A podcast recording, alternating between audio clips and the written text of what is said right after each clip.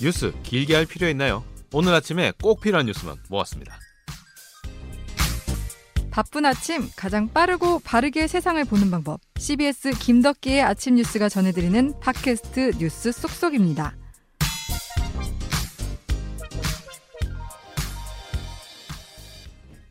네, 안녕하세요. 꼭 필요한 뉴스만 쏙 뽑아서 속도감 있게 전달해드리고 있죠. 김덕기 아침 뉴스 팟캐스트. 휴일에도 애청자분들을 찾아가고 있습니다. 번외판 시작하겠습니다. 예. 12월의 첫 번째 주말을 맞아서 이제 여러분들과 함께 다시 번외편 시작할 텐데 오늘도 KDK 그리고 조기자 씨 그리고 장 팀장 이렇게 셋이 모여 있습니다. 네. 아, 근데 안녕하시냐고 12월 또 어, 2020년 잘 마무리하셔야 된다는 좋은 인사를 남겨야 되는데 음. 요즘 수도권의 코로나 상황이 좀처럼 참 녹록하지 않은 상황이라 안 줄어. 우려스럽습니다. 확진자가 안 줄어. 예. 네. 그게 제일 지금 걱정인 것 같아요. 수도권 같은 경우에는 지금 뭐 역대 최대 치로 감염자가 늘어나고 있는 상황이 네. 나오고 네. 있어서 우려스러운데 서울을 포함해서 경기, 인천 이 지역에 우리나라 전체 인구의 50.2%가 네, 그렇죠. 절반이 몰려 살고 있죠. 네.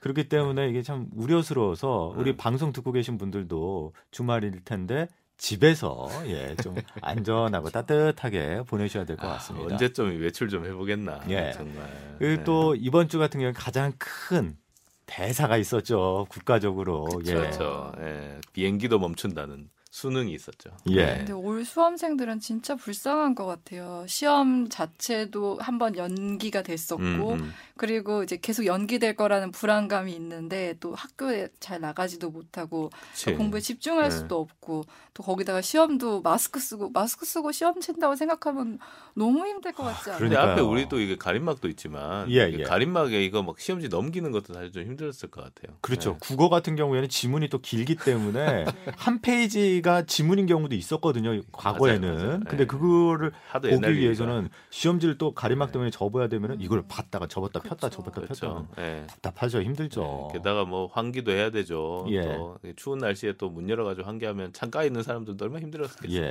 네. 이게 방역 당국에서 방역 차원에서 웬만하면은 부모님들이 어, 수능 시험을 다 보고 나오는 학생들 마중을 좀 자제해 달라라는 음. 호소가 있었어요. 그래서 그런지 조금 멀리서 부모님들이 오시긴 오셨어. 근데 음. 학교 앞에까지는 물론 가신 분도 계시지만 붙잡고 막 기도하고 이래요. 예, 그러셨지만 요즘 보니까 조금 멀리서 우리 아이들을 기다리고 이렇게 오니까 또 따뜻하게 안아주는 그 모습 보니까 또 짠하더라고요. 예. 예. 부모님 입장에서 얼마나 걱정이 많으셨겠어요. 수험생들 그다음 학부모들 고생 많으셨고. 진짜 고생하셨어요. 예. 근데 또 숨가쁘게 또 대입 일정이 또 진행이 되더라고요. 이게 예. 수능이 연기가 되니까 대입에서 또 확진되면 또 면접도 못 보고 이러니까 그렇죠. 이것 이것도 또 걱정이에요. 대학별로 네. 이제 각가지 뭐 논술이나 면접이 있는데 네. 확진되면은 시험을 볼 수 없으니까 그러니까 안심을 예. 할 수가 없어 지금. 네. 아, 끝까지 긴장을 네. 놓치지 말고 네. 우리 수험생분들 가족분들 조금만 더 힘내시길 바랍니다. 예. 오늘 우리가 주요하게 다뤄볼 소식 중에 하나가 물론 수능 이야기도 있었지만 음. 사실 이 지지율을 맞아요. 좀 짚어봐야 될 것 같아요. 네. 지지율은 저희가 지난번에 한번 윤석열 검찰총장이 음. 어, 1위를 기록하면서 대선 주자 1위를 기록하면서 한번 이야기를 했.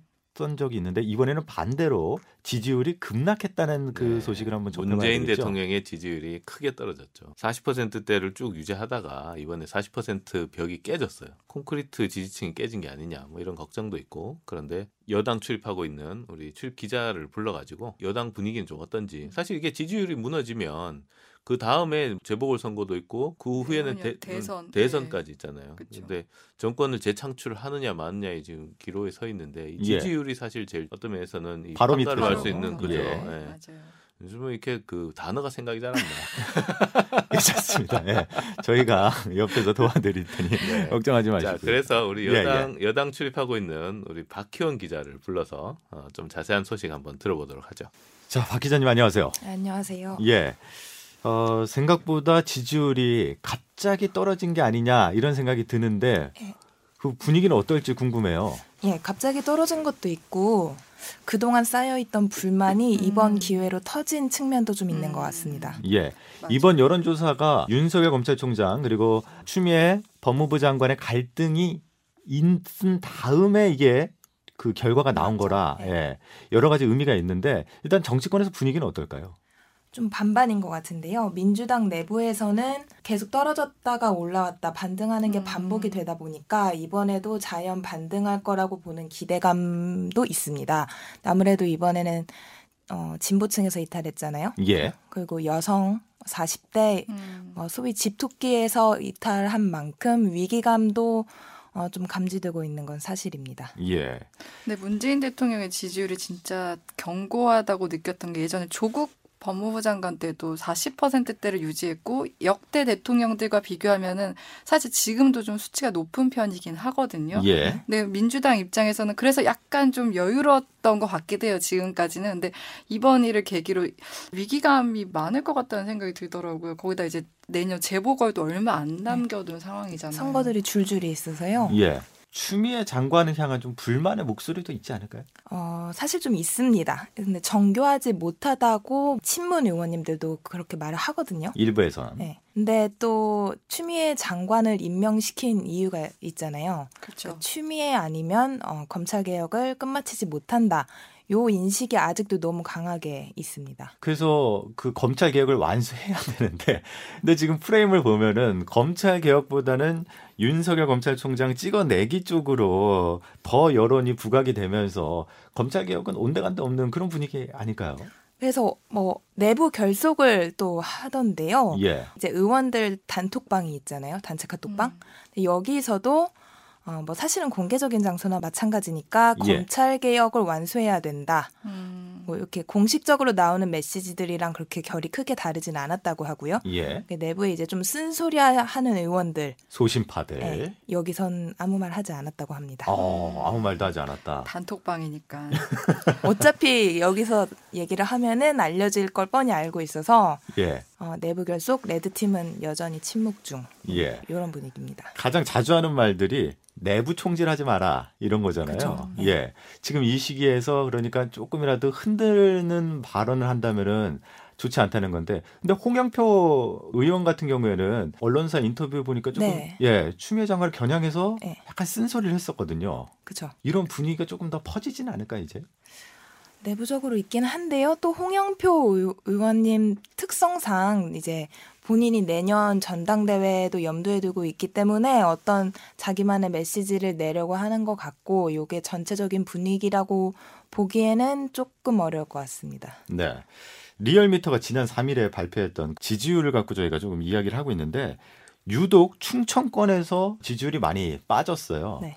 충청권이 빠진 이유를 이렇게 한번 되새겨 보니까 윤석열 검찰총장이 어떻게 보면은 충청 충청도.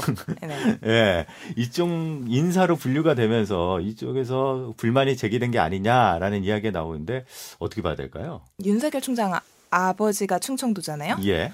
네, 충, 민주당 충청도 의원들을 만나면 윤석열 총장을 충청도 출신이라고 보기에는 어렵다고 어, 완강하게 선을 긋고 있거든요. 정확하게 서울 태생이죠. 그쵸. 예. 근데 실제로 어, 어떤 기자분이 충청도에 가서 알아봤더니 민심을 들었더니 반반이라고 합니다. 음, 어. 그래도 어쨌든 충청도에서는 이제 충청 대망론의 적임자로 윤 총장으로도 많이 생각하고 있다는 거잖아요.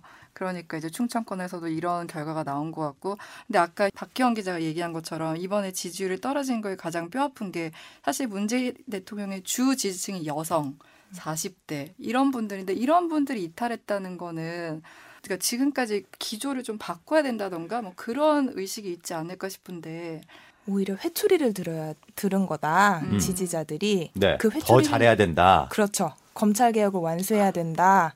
그래서 이번에도 이제 공수처법 개정안 음. 처리를 앞두고 있으니까 예. 요거를 어떻게 해서든지 본회의를 통과시켜서 예. 다시 음. 지지율 반등의 계기로 삼겠다 이런 구상인 것 어, 같습니다. 공수처를 통해서 한번 반등을 해보겠다. 네. 그럼 반대로 야당 국민의힘 같은 경우에는 요번에 더불어민주당의 지지율을 역전시켰거든요. 네. 그렇죠. 조금 어떻게 기세 등등한 그런 분위기도 있지 않을까 이런 예측도 되는데 국민의힘은 기세 등등 하기보다는 이게 예.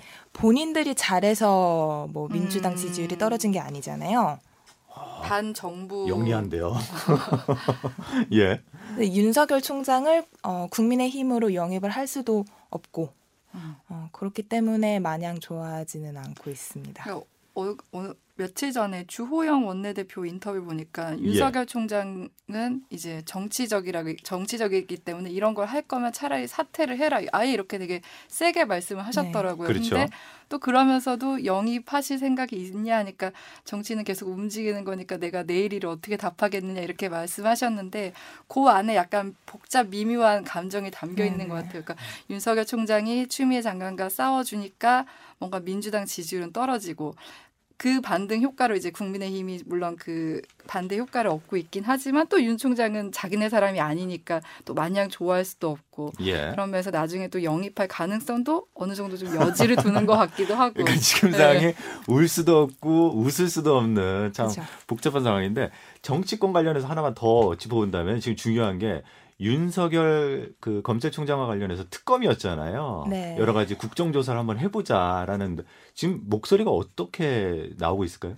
그러니까 처음에 그 직무배제 조치가 나온 다음 날 이낙연 대표가 바로 어, 국정조사를 띄웠었어요. 음. 그리고 얼마 못 가서 다시 걷어들였죠. 그렇죠. 이게 해프닝이라고 보고 있어요 당에서는. 어. 그 말이 나온 게 대표가 격리된 다음에 나온 말이거든요. 예. 사전, 그러니까 최고 회의 들어가기 전에 사전 조율을 못했다는 음. 거예요. 아, 당 대표 그냥 개인의 생각. 네, 예. 다른 최고위원들과의 조율이 없이 바로 지른 거라는 거죠. 음. 그러니까 법사위원들도 국정조사에는 되게 회의적이었거든요. 왜냐하면 바로 야당에서 다른 특검을 또 하자고 맞대응을 할 수 있기 때문에 예. 어, 반대를 했던 건데 국정조사 카드는 좀 들어간 것 같고 예. 특검은 강경파드 위주에서만 나오는 것 같습니다. 근데 만약에 특검을 한다면 이것도 양날의 검이 될 수 있는 게 네.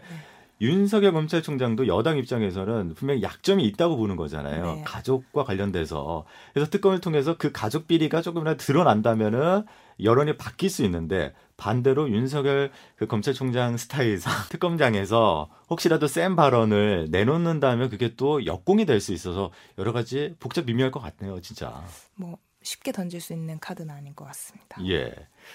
그 문재인 대통령 입장에서 말씀을 드린다면은 법조인 출신이잖아요. 그렇기 때문에 법과 관련해서 그 절차적인 공정성 이런 걸 상당히 중요시하는 것 같은데 그래서 최근에도 발언을 내놨어서 네. 이문 대통령의 그런 의중은 어떻게 봐야 될까요? 뭐 문 대통령은 말씀하신 대로 법조인 출신이니까 좀 기술적 인 정당성을 확보하는 게 중요하다고 생각하는 것 같은데요. 그래서 예. 징계위가 또 밀렸잖아요. 그런 식으로 뭐 공정성을 다져가는 과정이라고 생각하는 것 같고 예. 어, 예단할 수 없다고 했지만 지금 와서 윤 총장 직무 배제가 안 된다면 여권으로서는 타격이 크기 때문에 저희가 지금 추정하고 있는 그런 결과가 나오지 않을까 싶습니다. 어, 그럼 계속해서 관련된 취재를 해주시는 거죠? 네, 그렇게 하겠습니다. 아니 왜 그러냐면 너무나 많은 관심을 갖고 있기 때문에 어떻게 될지 궁금해요. 네, 제가 또 격세지감을 느끼는 게 제가 출입할 때는 문재인 대통령 지지율이 70%에 육박하면서 뭐 역대 최고, 87년 이후로 최고라고 하고 그랬었거든요. 그때는 예. 민주당도 거의 50% 그랬었는데 이 그리고 사실 올 총선까지만 해도 민주당 지지율이 굉장히 좋았잖아요. 네. 방역을 잘한다고 하면서. 근데 정말 국민들의 민심이 떠나는 건 한 순간이라는 거를 이번 일로 깨닫지 않을까. 네. 깨달았으면 좋겠다는 생각이 듭니다. 악재가 너무 잇따라서 있었던 것 같습니다. 음. 자, 박혜원 기자와 함께 이제 정치권의 분위기 살펴봤는데 앞으로도 계속 취재해 주시면서 정확한 보도 부탁드릴게요. 네, 또 불러 주십시오. 아니 우리 장 팀장께서는 계속 쭉 이야기를 지켜보셨는데 네. 예, 들어보시면서 어떠셨어요? 아까 박희원 기자가 얘기했지만 여당 내에서는 아, 잘하면 다시 돌아오지 않겠냐. 왜냐하면 아직까지는 어, 과거에도 한번 이렇게 지지율이 꺼졌다가 다시 올라오고 꺼졌다가 다시 올라오고 이런 적이 있으니까 아마 그거에 대한 기대를 거는 것 같은데 그 기대가 무너지게 되면 어떻게 될지 아마 여당 내에서도 대권 주자 논의라든가 이런 것들이 완전히 다르게 진행될 수가 있기 때문에 좀 지켜봐야 될 것 같아요. 지지율도 중요하지만 예. 딱 일주일 뒤죠. 12월 13일에 예, 큰 일이 생깁니다. 어, 어떤 일이죠? 그 아동 성범죄를 저지른 조두순 씨가 이제 아, 그날 출소를 하죠. 예, 그래서 예. 이제 기존에 원래 살던 안산 단, 안산 단원구로 이제 간다고 하잖아요. 근데 문제는 이제 피해 아동인 가족도 그 동네에 이제 사, 산다는 음, 거잖아요. 음. 그래서 이제 이게 사회적으로 이슈가 된 건데 이거에 대한 대책이 있는 건지 그리고 이 아동 성범죄자에 대한 형량이 지나치게 낮았던 건 아닌지 이런 음, 음. 목소리가 나오는 것 같아요. 예, 그렇죠. 이 조두순 이 사람이 그 52년생입니다. 10월 18일에 태어났는데. 네. 근데 10월 18일에 태어나서 지금 68세. 네. 아, 근데 거의 이제 70세를 앞두고 있죠. 근데 어 뭐 나이가 들었다고 범죄를 안 할 것이냐. 네. 네. 술 먹고 또 난리치고 이런 것들은 뭐 나이가 들어도 계속 할 수 있는 거. 옛날에 그 어디죠? 신안 앞바다에 그 선상 살인 사건 일어나고 할 때 그때 그 살인 사건의 범죄자가 음. 69세인가 거의 70세 가까이 됐었어요. 그러니까 나이가 많다고 중범죄를 안 저지를 거라고 보기는 힘들고 음. 그다음에 또 일각에서는 국민일보 보도긴 했는데 하루에 팔굽혀펴기를 천 개씩 한다. 뭐 이런 얘기도 있어요. 본인이 이제 해를 당할까 봐. 그런 정도로 이제 건강 관리를 하고 있다고 하니 걱정이 진짜 이게 이거 어디서 어떻게 풀어야 될지 참 걱정이긴 해요. 예. 네. 이게 벌써 12년이라는 네. 세월이 지난 건데 그 시간을 돌려본다면은 그 당시에 정말 충격적이었죠. 아, 그런 등굣길에 그 초등학생을 유인해서 입에 담을 수 없을 만큼 음. 그런 취약한 예 범죄를 저지르고 나서 이게 경찰이 그 기소가 되고 검찰이 이제 수사를 하는 과정에서 재판을 받았는데 갑자기 심신 미약이 아, 이게 예, 예. 인정이 되면서 급 반전되면서 12년형이 최종적으로 확정된 거잖아요. 맞아요. 예. 이, 이 사람 이 조두순 이 형을 보면 이 술이 다 껴 있어요. 예. 음. 1983년에 19세 길 가던 19세 여성을 폭행하고 여관으로 끌고 가서 성폭행을 했는데 예. 이때 이제 80 80년대 80년대 네. 초니까 이 성폭행 사건에 대한 그게 별로 없었어. 그러니까 어, 징역 3년이 나왔습니다. 아, 네. 이때도 이제 술 먹고 그랬다. 예. 아, 이래가지고 주치감, 심심미야. 네, 주치, 주치 감경이 됐고요. 1995년에는 그 그러니까 술자리에서 그 전두환 대통령을 칭찬한다는 이유로 삼천 교육대를 갔다 네. 오셨대요. 그래서 그렇 그런 루머가 있죠. 네. 그래서 60대를 폭행해서 또 사망을 시켰어요. 예. 근데 이걸 또 과실치사다 술 먹고 해가지고 과실치사 네. 2년이 나왔습니다. 아, 진짜 예. 사람을 죽이고 성폭행했는데 너무 짧네요. 예. 3년, 2년. 이 보면 사실 우리 교도소를 가는 이유는 교화를 시키기 위해서 가는 거잖아요. 그렇죠. 예. 근데 이런 그 사람이 2년, 3년 이렇게 교도소 가 가지고 뭘 제대로 배워 나오겠습니까? 한 그래도 좀 길게 배워서 나오고 뭐 치료도 좀 받고 이렇게 해서 나와야 되는데 오히려 그냥 이렇게 삐뚤어질 기회만 준 것 같아요. 음. 네. 그냥 주치 감경을 해주다가 근데 결정적으로 이게 2008년에 성범죄 아동 성범죄를 저질렀는데 이때도 주치 심신미약이다 해가지고 원래 무기징역을 구형을 했는데 12년형으로 낮춰졌죠. 아니 그러니까 이게 네. 조두순이 알고 있었던 거죠. 술을 그러니까, 마시고 심신미약을 네. 주장한다면은 감형이 가능하다는 그렇죠. 점을 이거는 모르는 사람이 없죠. 전과 예. 전과 18범인데 이게 모를 수가 있겠습니까? 네. 그러니까 이걸 알고 이제 이걸 주장을 했고 본인은 또 자기가 안 했다라고 끝까지 부인을 했어요. 이제 그렇 던 사람이 이제 나오는 건데 결국에는 이 주치 감경 이런 게 없었으면 좀 더 교화를 하거나 이런 기간이 좀 더 있지 않았을까 이런 아쉬움도 좀 있고. 예. 네. 그래서 조두순이 이제 나오는 지역, 그러니까 조두순 집 주역에 CCTV를 어마어마하게 설치했었죠.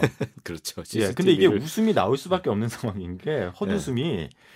아 이사를 간다고요? 네, 조두순 예. 씨의 아내가 그 다른 동으로 전입을 한 게 나왔습니다. 그럼 그 CCTV는 네. 어떻게 되는 거예요? 그건 일단 그거는 그대로 존치를 하고, 네. 예. 이게 뭐 아파트에 일단서 이제 다른 동으로 전입을 했는데 다세대 주택이라고 음. 하죠. 네.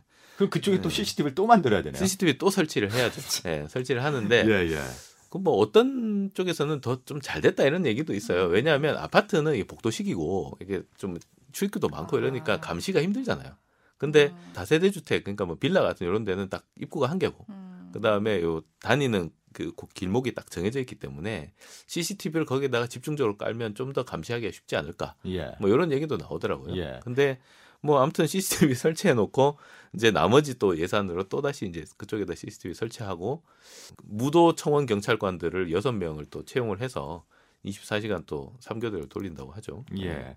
아니 그러니까 12년형을 선고받고 이제 만기 출소하는데 11년 동안 계속 이렇게 가만히 있다가 음. 이제 출소 얼마 남지 않은 상황에서 여론이 안 좋아지니까 이제서야 부랴부랴 여러 가지 대책들을 만든다는 것 자체가 우리가 한번 짚어봐야 되는 그런 맞아요. 부분이 아닐까 생각이 네. 들어요. 모 아나운서가 뭐 인스타그램에 글을 올려가지고 화제가 됐는데 어, 본인이 직접 이제 조두순이 살게 되는 그 집으로 가봤는데 주변에 그 초등학교며 그 다음에 도서관이며 유치원도 있더라. 이거 어떡하냐 이제 그런 글을 올렸는데 참 그 애 키우는 엄마 입장에서는 진짜 걱정이 많이 될 것 같아요. 그럼요. 아버지 입장에서도 네. 하, 이게 우리 주변에 그런 음.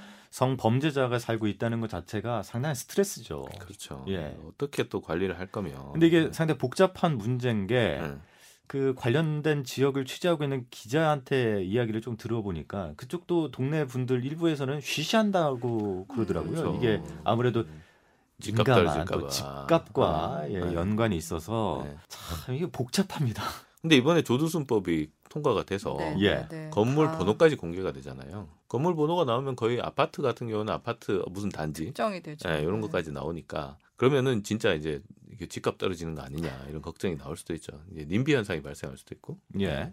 네. 여러 가지 사회 현상이 지금 이 조두순 어, 사건으로 인해서 이렇게 나타나는 거예요. 우리나라 말고 해외, 미국 같은 음. 경우는 어때요? 미국은 다 나와요. 미국은 내가 이사를 가게 되면 참고하는 사이트가 있는데 범죄 사이트도 무조건 참고해야 되는 사이트 중에 하나예요. 그래서 범죄 사이트를 가서 내가 가는 지역의 그 우편 번호를 치면 그 우편 번호 안에 일어났던 옛날의 과거 사건들이 아 과거까지 네, 과거 사건들이 아. 다 나와요. 요 요 길에서는 뭐 마약 사건이 있었고 뭐요 길에서는 어떤 사건이 있었고 그러니까 성범죄자는 아예 집이 다 나옵니다. 집이 아. 나오고 얼굴도 다 나와요. 음. 네. 얼굴까지. 음.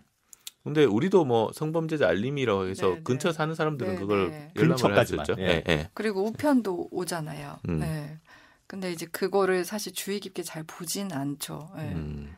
아 근데 뜯어보면 기분이 너무 이상할 것 네, 같아요. 어, 왔는데 우리, 당신 집 옆에 어, 살고 있습니다. 이러면 아니 그리고 그 다세대 주택 그 사람들은 또 무슨 죄야 이렇게 또 옆집에 살고 있으면 문 열고 가다 마주치고 어, 이러면 얼마나 이 사람이 매일 거의 술에 취해서 살았다 그래요. 그래서 지금 나와서도 또 그러지 않을까 그런 걱정들도 되고 아무튼 이제 일주일 앞으로 다가왔는데 참 걱정입니다. 예, 네. 계속해서 뭐 추가적인 대책을 마련하고 있고 시민들이 불안해하지 않도록 방책들이 이제 나올 텐데 음.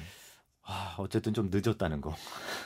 하여튼 이걸 계기로라도 예. 좀 성폭행범이라든가 그다음에 이런 분들에 대해서는 감경은 좀 안 줬으면 좋겠어. 그러니까 양형을 기준 높이는 거는 뭐 어떻다 치더라도 좀 감형 이런 것들은 좀 조심스럽게 해야 될 것 같고 그 다음에 이제 이 사람들이 사회에 나와서 어떻게 또 적응해 나가고 또 교화가 돼서 이렇게 또 살아갈 것인가에 대한 그런 고민들을 좀 던져주는 것 같아요. 네. 저 저도 이걸 보면서 약간 사실 조두순 문제긴 한데 이제 다른 전체 범죄자로 봤을 때그 음. 그 사람이 한 번 죄를 졌다고 계속 죄를 질, 거, 질 거라고 전제하는 것도 사실 좀 그렇잖아요. 한 번의 기회를 더 줘야 된다는 것도 있는데 또 이렇게 강력 범죄를 저질렀고 그리고 조두순 같은 경우는 계속 저지른 거잖아요. 사이코패스라죠. 네, 네. 근데 이 형량을 애초에 낮게 한 것부터가 음. 잘못이고 음. 그리고 이, 이 사람이 출소했을 때 그 대책이 전혀 마련되지 않았. 그러니까 이런 특수 범죄에 대해서 그게 마련되지 않았다는 게 좀, 아, 좀 답답하고 좀 무섭다? 네, 음, 그런 음, 것 같아요. 음. 네. 그러니까 이, 이, 이, 케이스를 통해서, 이, 이 사례를 통해서 좀 우리가 어떻게 대책을 세우면 좋을지 세밀하고 좀 정치하게 좀 그런 대책들을 좀 내놔야 되겠다 이런 생각이 듭니다. 네. 그런 대책들을 촉구하면서 우리 김덕기 아침 뉴스에서 자세하게 또좀 어, 다뤄봐야겠네요. 예. 네. 어떻게 그 휴가 가잖아요. 그렇죠. 갔다 와야죠. 또 휴가 가건 또 가야 되니까. 부럽습니다. 예, 예. 네. 잘 다녀와서 어, 휴가를 가도 갈 데가 없어 지금. 코로나 때문에 네. 어디 갈 수가 네. 집에 잘 있도록 하겠습니다. 아이고 휴가 잘 다녀오시고요. 예. 네. 김재기 앵커의 부재 상황에서도 저희들이 어, 좋은 뉴스, 신속한 뉴스 전하도록 최선을 다하겠다는 말씀을 드리면서 다음 주에도 또 다시 뵙도록 하겠습니다. 자 애청자 여러분 그러면 우리 다음 주에 만나요. 만나요.